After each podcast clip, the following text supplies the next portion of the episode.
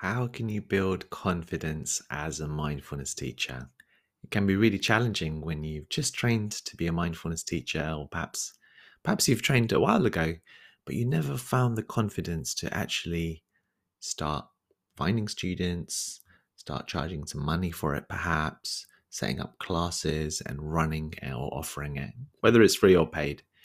That's what we're going to be learning today. That's what we're going to be exploring. This is the Teach Mindfulness podcast. My name's Shamash, and this is the first of a two part little mini episodes on building confidence for mindfulness teachers. So, first of all, uh, I've talked about the areas where there can be a lack of confidence that I've discovered for mindful teachers. First of all, it's in the actual teaching itself. You're not sure if you'll be able to teach well, you're not sure if you'll be able to guide the meditation and if you do, you're not sure how the class will respond, or maybe they'll ask a question that's really difficult and you're not sure how to cope with that. Setting up the classes themselves, especially when it's online, can be quite daunting. Uh, but even in person, where do you set it up? Who do, where do you offer it? And then the other hurdle can be should it be free or should you charge some money? If it's free, then will anybody come? You charge money, is it too little? Is it too much? How do you decide? And you may just feel very uncomfortable and so not charge. So these are all the kind of common issues that come up, but they're all linked to confidence. And the first important mindful thing I want to share about confidence is that confidence is not the absence of fear. Okay. I like to use the word courage rather than confidence because if you're waiting for confidence to come, but you're not actually teaching mindfulness, you're not actually practicing, and you're not taking action, then unfortunately, the confidence isn't just magically going to arise. We need to build that confidence. One of the best ways is by taking action, not so much by just thinking.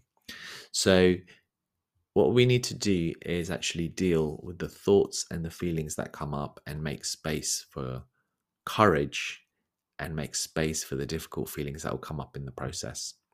So, I'm going to be sharing with you um, the latest psychology approaches from ACT to help you build confidence. And so, the first one is like I've told you that, you know, we need to create courage. And so, courage is about taking action with those difficult feelings. So, let's say you want to set up a mindfulness class and as you're setting it up you're starting to feel a lot of anxiety in your in your stomach. Well you can do the first part of act which is about acceptance. So you notice the feeling uh, in your belly you notice the feelings of anxiety. You create a space for it to be there and you, and you cultivate acceptance allowing letting it be.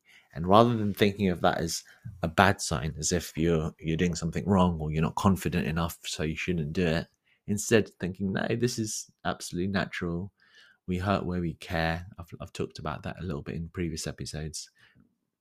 We hurt where we care. If there's anxiety coming up or stress coming up, it's because of I care about this. I want it to go well. And so it's a good thing. It's giving me energy. So making space for the tricky feelings is the first step. Second thing, which is uh, a little bit more unique to ACT and has been well tested, is to use unhooking techniques or defusion techniques for your, you can call them your negative thoughts. So if you have a thought like, I'm never going to be a good mindfulness teacher, or I can't do this, or I'm not good enough. One simple defusion technique would be to learn to step away from that thought without, not in the sense of running away from it, but just creating some distance between you and the thought if you get into the mindset of I, you know, I'm going to get rid of this thought, it actually gives it more power. But if you say, let's say, I'm not good enough to teach mindfulness, is your negative thought, and it keeps coming up, and it's got a emotional tone connected to it. You can just add the sentence, I notice I'm having the thought, and then whatever your thought is. I notice I'm having the thought, I'm not a good enough mindfulness teacher. And then you can say something like, Thank you, mind. And if you do that a few times a day, maybe for a few days or for a week or two, you might start to create some space between you and that negative thought. And it won't have so much of a hold on you.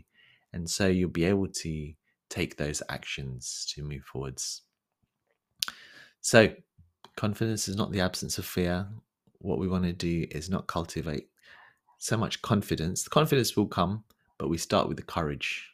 And so I've told you how to make space for the feelings, defuse from the negative thoughts. And then, hmm. thirdly, it's important to have motivation and to remind you why you're doing this in the first place. And this is a very meaningful work that we're talking about here. And so that's a great advantage for us. So we can remember our why. Why am I actually teaching mindfulness in the first place? because if I believe in mindfulness, maybe you've had some experience where mindfulness has changed your life. Maybe you want to share compassion in the world. Maybe you believe if children could learn about mindful skills, then they'll spread it to others. Whatever your reason is, your why, your your values that underlie the reason why you're doing these actions, that'll give you the motivation to make space for the for the anxiety. For example, if you really believe, you know, all children should learn mindfulness, and that's a deep value of yours, sharing and um, creating and and mind, being mindful. Uh, then even if you had these feelings of anxiety, hopefully you'd still take the action. You'd still go into the school and do it because it's important. So tuning into the values is an important part of this as well. So I've given you uh, some tips there, some approaches you can start using to build confidence and I'm going to go into it in more detail in the next episode.